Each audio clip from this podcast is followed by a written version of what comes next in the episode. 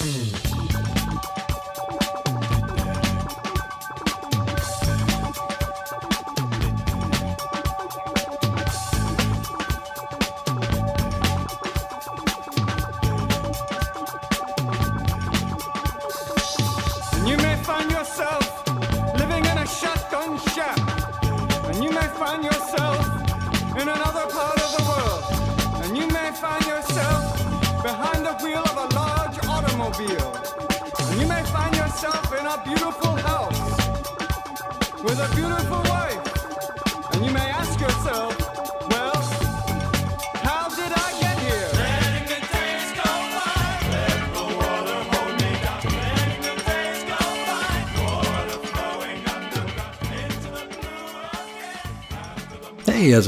Everybody? This is Chris. Welcome to episode 74 of X Lapsed, and uh, feels like it's been a while since I've done one of these. Uh, we're currently after Thanksgiving, and I am one aching unit. Um, it's been a very, very busy and hectic week.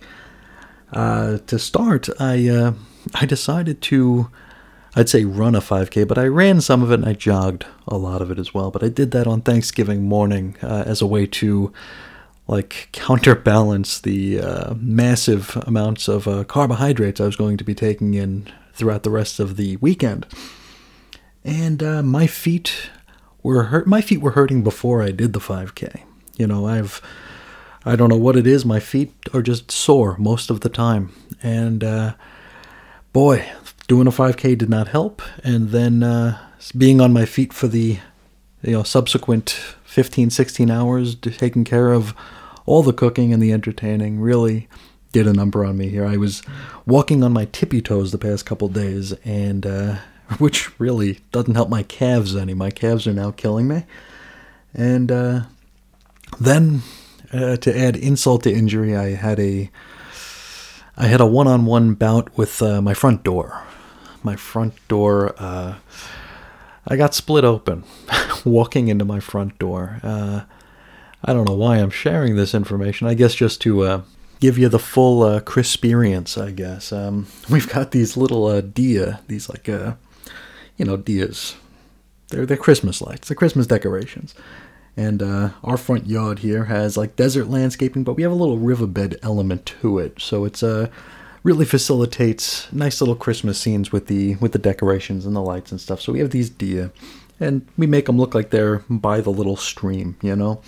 One of them fell over. It falls over every damn year because it's a bigger one, and uh, the ground out here in Arizona is very very hard, so it's hard to get a stake into the ground. So I actually went out and bought new stakes, like better stakes, better better stakes than what come with the actual, you know, the little gimmicks. So it fell over. I go to go outside, have my little mallet. I open the door and I realize, oh, I forgot my stakes. I turn around and bang, right in the corner of the door.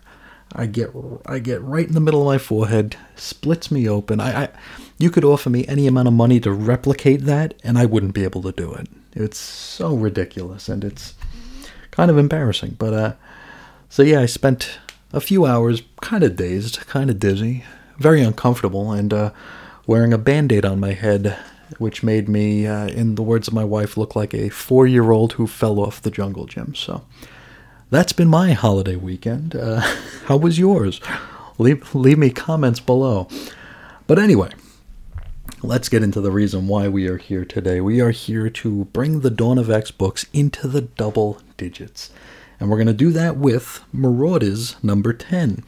Now, this is the first book to come back after the the COVID lapse, you know, the uh, the span of time here, the two about a 2 month span of time where the comics industry was just kind of on pause. So, Marauders is what kicks off the Dawn of X post COVID launch here. So, Marauders number 10 had a June 2020 cover date, though it sh- probably should have had a July cover date. Story's called Leave None to Tell the Tale, written by Gerry Duggan with art by Stefano Caselli. Colors Edgar Delgado, letters VC's Cory Petit, designs Tom Muller, head of X's Hickman, edits Robinson White Sobolski, cover price $3.99, and this one went on sale May 27th of 2020. And we open at Port Genosha on Krakoa. Port Genosha on Krakoa. All right. I'm going to come clean here. Even after doing this show for several months at this point, uh, and having to actually type the word Krakoa hundreds, if not thousands of times at this point, I swear, like one out of every five or six times, I still accidentally type Genosha. so I, I, just hope that I haven't actually said Genosha instead of Krakoa a bunch of times on the air, but I wouldn't bet a solitary dime that I haven't. Um, so all this to say, having a Port Genosha on Krakoa is probably not going to help me with my confusion. But I, as ever, we will endeavor to do our best. Anyway, here sits the first distillery of Krakoa. Now, Forge is working here with our old friend from the Mutant Liberation Front, Tempo. Now, you see, she has a power of chronokinesis, and with that, she can instantly make whiskey age, or anything age, but in this case, whiskey. Unfortunately for her, she really isn't a fan of whiskey. Sebastian Shaw, however, can suck him down like nobody's business, which is exactly what he's doing right now. And so we get a page of them talking about whiskey, none of which Tempo cares in the slightest about. The conversation is interrupted by the arrival of Storm, who's here to talk to Forge. She pulls him off to the side to discuss how the Russians are using his power dampening weapons. We all know that they have this, they have the pistols, they got the armor, all this incredible stuff here. To which Forge, he ain't buying it. He's very incredulous because he destroyed all of his old files. Storm's like, hey, come on, think a little bit harder. Is there any way this could be your stuff? And unfortunately for him, he recalls that he had uh, this one assistant named Daniels who had a photographic memory. So, uh oh. From here, roll call. Forge, Tempo, Sebastian Shaw, Storm, the Stepford Cuckoos, Mr. Sinister, Nightcrawler, Professor X, Magneto, Emma Frost, Iceman, Pyro, Bishop, Callisto, Christian Frost, Mask, and Egg. Whew, that's a lot of players here, but uh, we're gonna knock out most of them before we even get to the credits page. So I don't know why there were so many damn names in this roll call. Where some of them are going to appear like in one panel. And so let's let's uh let's do this right here before we get to our double page spread of creds. We have a meeting of the Quiet Council, where everyone is thankfully sitting in their proper seats. Uh, Sophie Cuckoo is here to tell the council that Emma will not be attending today because she's dealing with Homines Verendi, the armorers, and a co op between Madripoor, Russia, and Brazil. She also reveals that a certain scientist, with photographic memory, went missing two days after Xavier's address to the world back during Hoxpox. Now, Shaw kind of shrugs it off and suggests, hey, why don't we just send X Force in there to deal with them? Because X Force will kill people left and right. They do it all the time. Sophie repeats herself and says the Marauders are dealing with this. So Emma's off the table right now. The Marauders are going to war. Magneto then communicates with the Cuckoo telepathically to tell her to pass something on to the White Queen. And that message is that they leave no survivors. Yeah, so much for that pesky kill no man thing, eh? Hmm. Okay, now credits. Then an info page. It's an email from Call Me Kate to Nightcrawler, and I would assume this was probably written before Marauders number six. Uh, she talks about old times, including how she was scared by Storm's mohawk back in the long ago. You know me. I'm a sucker for callbacks. I love any callback to, you know, simpler times and just things that I'm nostalgic for. But do we really need to keep calling back to this same bit where she was scared of Storm's mohawk? I swear they've mentioned it a dozen times in, in 10 issues. Can we get past that? Maybe think of something else? Anywho, in this email, she questions why Krakoa has not accepted her, and she also really wants to reconnect with her fuzzy elf. That's not a euphemism, and uh, even invites him to set sail with her on the Marauder. We jump back to comics, and the armorers are on that boat, and they spot an iceberg. Only they're in the South Pacific where there really shouldn't be any such animal. Of course, we know it's Iceman. So Bobby, he hoists the ship out of the drink. Then Emma swoops overhead with the Mercury, which is now a flying saucer. Uh, Bishop and Forge board the bad guy's ship, and Bishop has changed his look here. He has uh, his shorter hair now, which makes me wonder if this will remain consistent throughout the rest of the Dawn of X books. I doubt it, but hopefully. I feel like the the Dawn of X teams don't know that each other exists sometimes. So we'll see. We'll see. Now they happen across Daniels, the photographic memory dude. He apologizes and tells Forge that he was forced to work with these uh, these geeks here. Elsewhere on the boat, Emma and Pyro are also there. Emma unbuttons her top, which reveals, well, nothing really. Um, it would seem that Ms. Frost has uh, very wide set nipples, or is using copious amounts of double sided tape. So we see cleavage, not much more. I mean, it's not any more revealing than what Emma usually wears, which is to say, not a whole heck of a lot.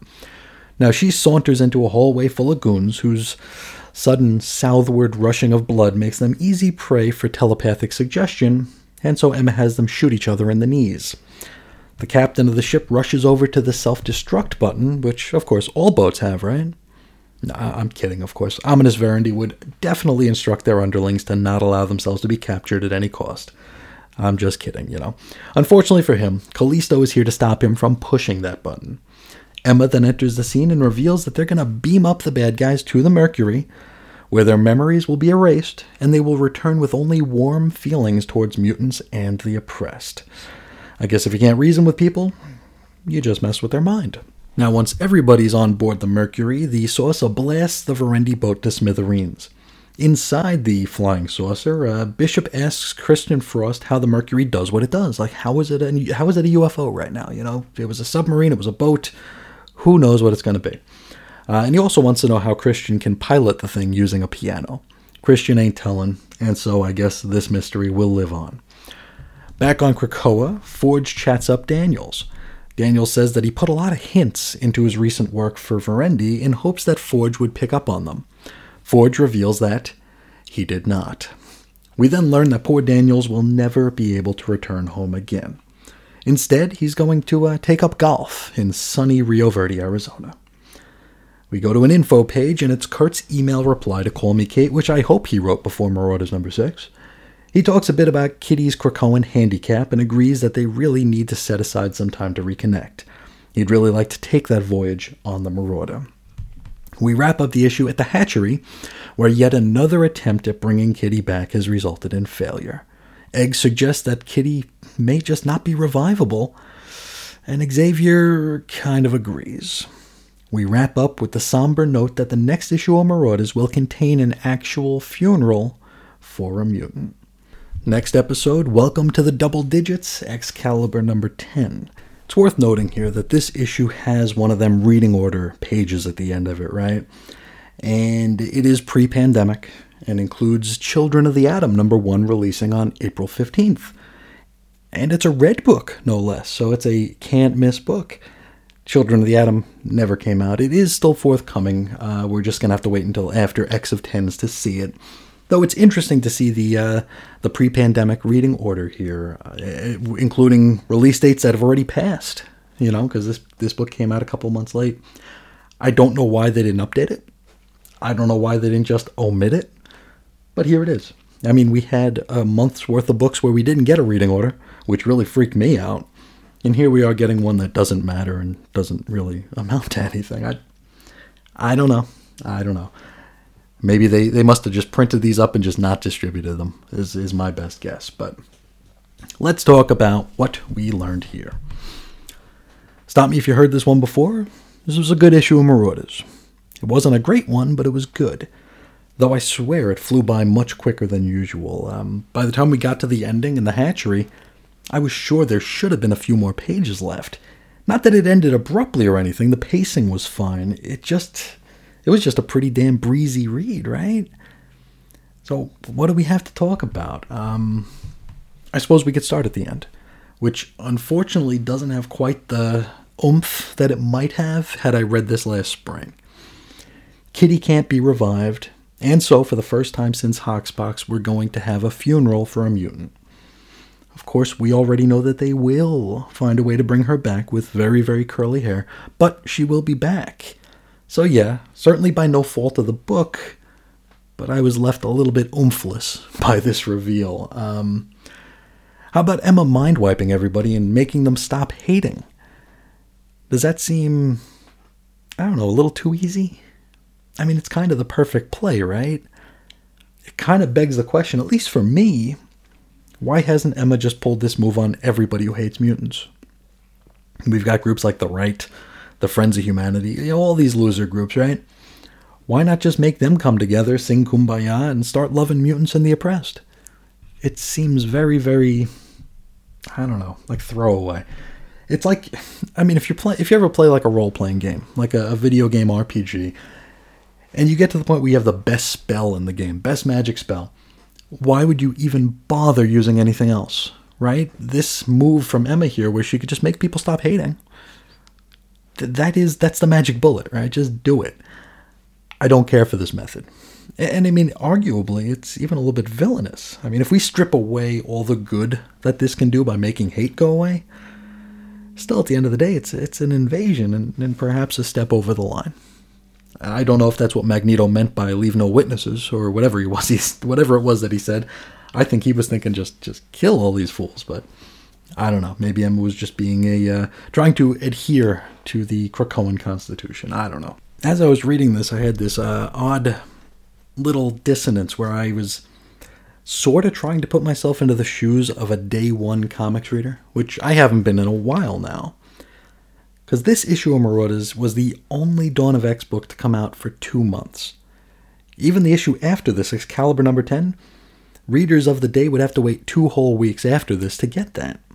So for a lot of people, this was it. They haven't read an X comic or new X comic since the end of March. Here we are at the end of May, and you ain't getting another one until the middle of June. So this was it. Now, this isn't the fault of anybody, and it's absolutely a victim of circumstance, but maybe there was a better issue that could have been put out, which may have been a little bit more satisfying for the starving X fan. I mean, again, not the fault of this book. And I mean, there are several members of the reviewing hive mind that scored this a perfect 10 out of 10. So maybe I'm talking out my ass right now. I don't know. And uh yeah, 10 out of 10. Um, I know I rail on about this, probably to stupid amounts here, but that's kind of saying that this issue could not have been any better than it was. I, I feel like I feel like there, there needs to be like a Chrome extension or a, a browser extension where if you run a review site and you use 10 out of 10 more than once in a month, you get red flagged and it's like maybe you try somewhere a little bit better because this person is just giving giving perfect scores so they can get uh, the pros to share their work. It's pathetic, but this was good. This was a good issue. wasn't a great issue. Much of it felt like filler. Actually, outside of the ending, it felt a lot like filler, but at least it was mostly well written filler. So good, not great. Uh, probably not the satisfying issue you'd be looking forward to for two months. But, uh, you know, I'm reading it the way I'm reading it.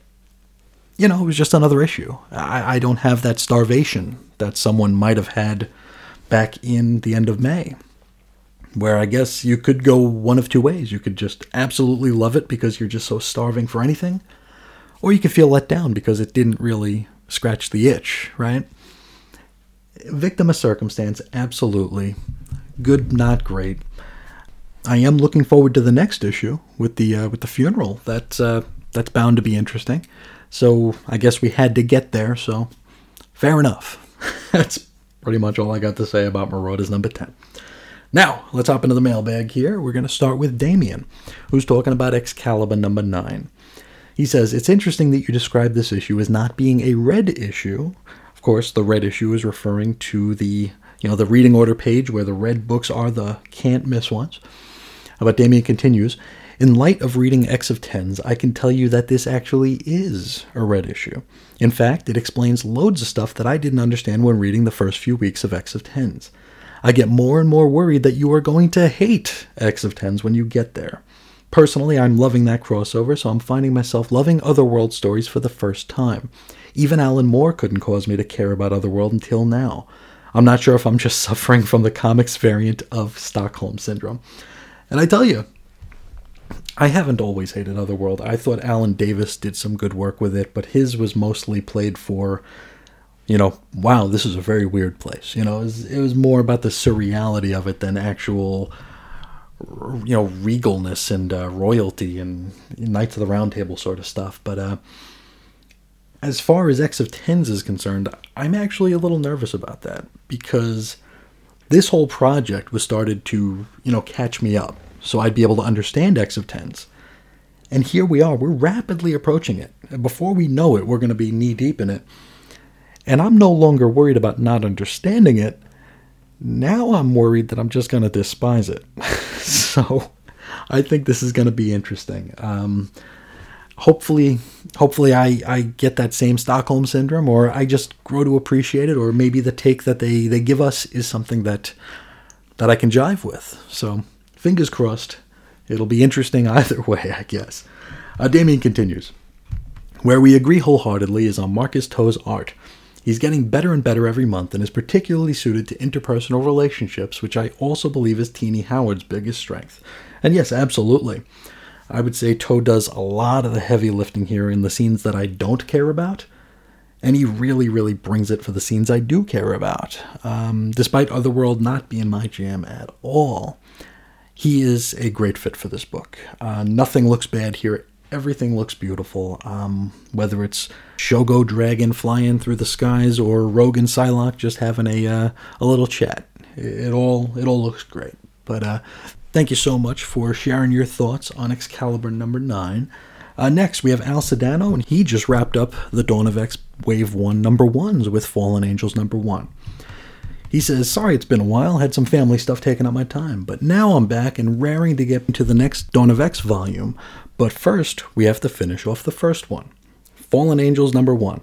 This was interesting and felt different from the other titles, more personal, more like a solo title for Psylocke, which I guess is her name now. I don't really know her. I'd stopped reading when she first showed up, and by the time I came back, she was already dead. So I have to ask if her complete lack of understanding of how to talk to people is new or an established part of her personality. Because that conversation between her and Sinister was painful. I was waiting for him to say wink, wink. And uh, first, interesting is probably the kindest word I've ever seen attributed to fallen angels. So that's something for sure. Um, and yes, the dialogue here was pure, 100% unfiltered cringe. not great. Uh, I'm not sure how or when she came back from her legacy virus death. I think she was part of like the Sisterhood of, of Evil Mutants or something like that. I don't remember where it happened and it's been a long time since I've read anything, so I can't say whether or not she's supposed to be this socially inept, or if they just amped it up for this, you know, freshman creative writing take on the character. I, I don't know. I, all I know is I didn't like it. Uh, Al wraps up with uh, Let me finish off month one with my ranking so far.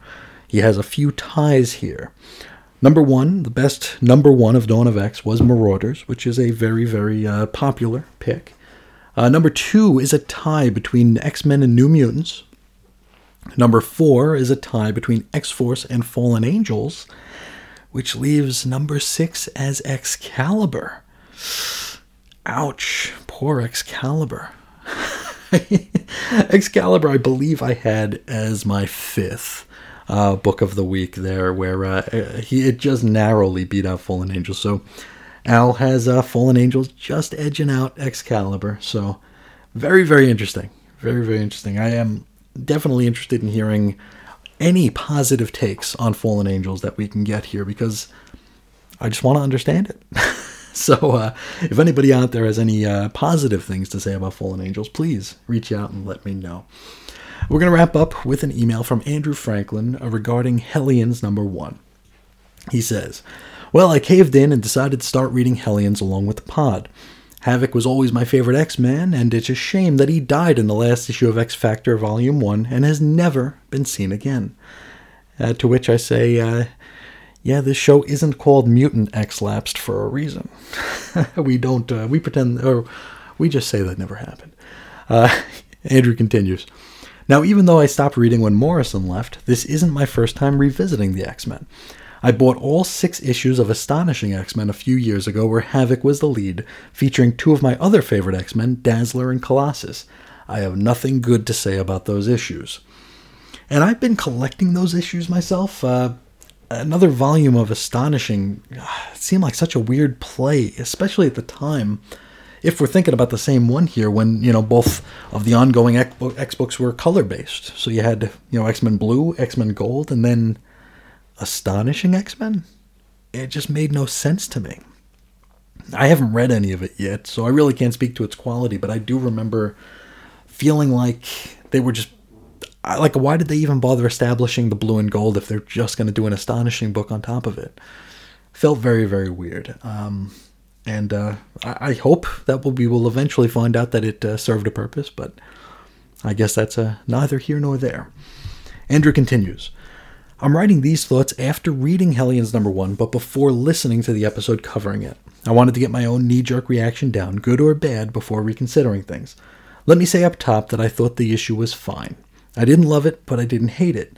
I do have issues with the premise, though. I'm aware Alex was turned evil for reasons, and that he was turned not evil for reasons. And the idea of lingering evil isn't bad per se, but I don't like how it's handled here.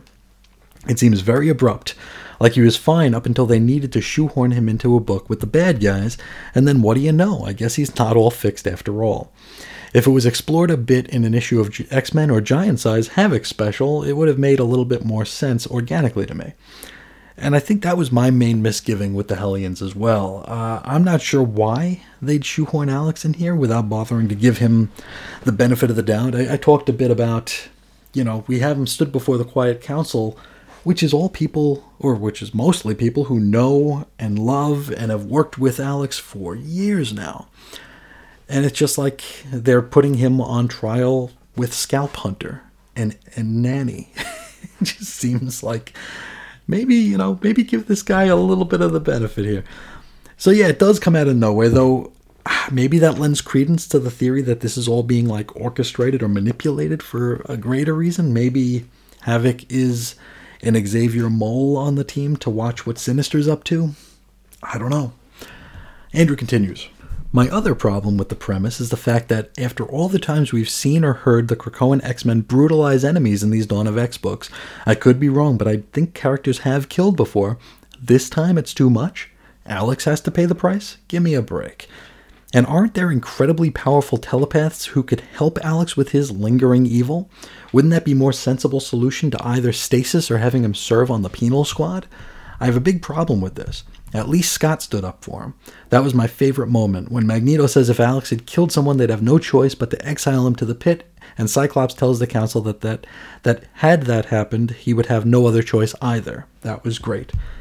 And yeah, it's interesting. The you know the kill no man law is conveniently forgotten whenever the situation seems to call for it. And uh, I'm pretty sure I mentioned during the reading, it's like if this is such a problem, just put Havoc on X Force right? They kill people left and right. I mean, Jean Grey killed a bunch of people a couple issues back, so yeah, put Havoc on X Force, right? Hell, I mean, just this very issue of Marauders that we just covered on this episode has Magneto telling the Cuckoo that, hey, don't leave any witnesses. So it's very, very convenient when the Quiet Council decides they want to go, you know, by the book with their laws and uh, the self-righteous way they did it, which where it's like I understand the concept of deniability, but like Magneto being like a guest that Alex may have almost killed somebody, it's like, come on, dude. come on. Give me a break here. And then Storm kicking Cyclops out of the meeting because he had an objection. Very, very weird. Very, very cold and very kind of up their own asses. Uh, Andrew continues. I really I don't really enjoy books about villains or making villains edgy anti-heroes, but to Hellion's credit, this really doesn't feel like one of those books. The idea of having the more antisocial and violent mutants on a team to learn to, to use their talents in a constructive way is a good idea for a team. It's still hard to accept that Sinister is as trusted as he seems to be, and I really don't like the way he's written. I like that they made a point to show that Cyclops also doesn't trust Sinister, and having Psylocke there to keep an eye on things is a good excuse to have her in this book. I'm not sure Scott chose her specifically. Maybe she's serving penance for fallen angels. The rest of the team is an interesting mix of characters, and I like the individual segments they got, except for Wildchild, who is just boring to me. And I, I do love the idea of Psylocke being jammed into this book with the bad guys to pay for the fact that so many of us spent like 30 bucks on that awful Fallen Angels miniseries. I also do love, uh, if I if I can be serious here, that since she is included here, I feel like that greatly reduces the possibility that Fallen Angels will ever come back for a season two. So keep her here, keep her prominent, keep Fallen Angels out of the solicitations, please and thank you. I've come to tolerate sassy Sinister a bit, um, as long as I'm able to mentally separate like the real Sinister that I grew up with with this weirdo version I think I'll be okay. Um, sometimes they do go a step too far, like him telling Scott to, you know, clean his drawers. That was a little weird, but uh, some of the other stuff made me chuckle. And a wild child, hey, he came from Alpha Flight, so he can't really, he just can't help being boring. You know, it's eh, it's kind of a repository for a few cool, but mostly a lot of boring characters. So, Wild Child is just a victim of circumstance. Uh, Andrew wraps up with So, all in all, this was fine. And though the nostalgia bait of revisiting Inferno stuff has me roll my eyes a bit, I'm curious to see what they actually do with this book, and I'm excited to listen to the episode and hear what you had to say about it. Well, thank you so much for uh, for sharing your thoughts here, and by now you you might know that I I really like this one, though I can totally see why it might not work quite as well for everybody. Um, it might have just been that I went into it with such low expectations. You know, I mentioned during the discussion that I called it an Alvaro book because it's just a random mishmash assortment of characters that wouldn't it be cool if they were on a team together with really no step two? You know, it's like step one, put together a wacky team. Step two, sell the book. it doesn't really matter what they do as long as they're wacky and, and, and you know, just obscure. So I really went into it with low expectations. Um, I also thought that this was going to be the X Men take on Suicide Squad when frankly I feel like the comics industry probably doesn't need the Suicide Squad's take on the Suicide Squad anymore because it's just beyond done. Uh, so that really didn't fill me with excitement. But uh, with that being said, I thought this was really good, uh, and I'm looking forward to more, which I think we'll be getting to. Uh, I think it's episode 81 will be uh, Hellions number two, so we don't have to wait too long uh, just a just a little while to see how this all plays out. But I hope you uh, continue to uh, read along and share your thoughts preemptively before you listen to the show, because I think that's a that's a really cool way to do it. So thank you so much for sharing, and thanks to everybody for sharing. If anybody else out there would like to share, you can do so easily. I am at Ace Comics on Twitter or WeirdComicsHistory at gmail.com. You can find blog posts and show notes at chrisisoninfiniteearths.com, also xlapsed.chrisisoninfiniteearths.com. You could find the Facebook group at 90s X-Men and the full Chris and Reggie audio archives at chrisandreggie.podbean.com. That'll do it for today. We are officially in the double digits of the Dawn of X books, which didn't think we'd ever get here, but here we are. Um, huge thank you to everyone for uh, you know sharing your time with me and sharing your thoughts as well. I hope everyone had a wonderful weekend, and uh, till next time, as always, I will uh, talk to you again real soon. See ya.